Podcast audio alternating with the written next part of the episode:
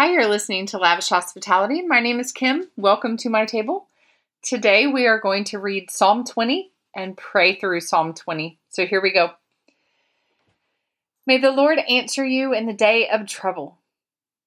May the name of the God of Jacob protect you. May he send you help from the sanctuary and give you support from Zion. May he remember all your offerings and regard with favor your burnt sacrifices. Selah. May He grant you your heart's desire and fulfill all your plans. May we shout for joy over your salvation and in the name of our God set up our banners. May the Lord fulfill all our petitions. Now I know that the Lord saves his anointed. He will answer him from his holy heaven with the saving might of his right hand.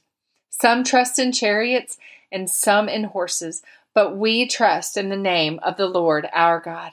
They collapse and fall, but we rise and stand upright. O Lord, save the King. May he answer us when we call. Father, you are the granter of our heart's desires.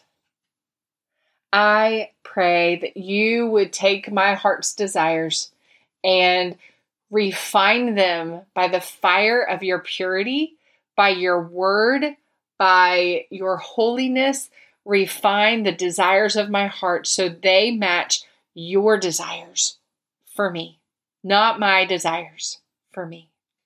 Save me. Save me from myself. Save me from improper thoughts and desires and longings, especially to make a name for myself. God, you are good and you are able to do that and we will shout with joy from the God of our salvation.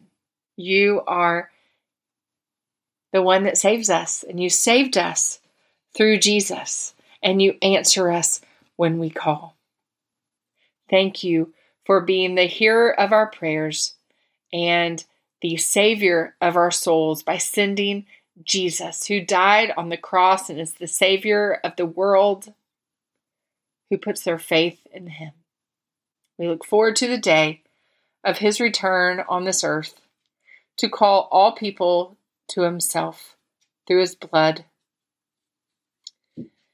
and some to stand in judgment because they have not bowed the knee and submitted to his perfect love.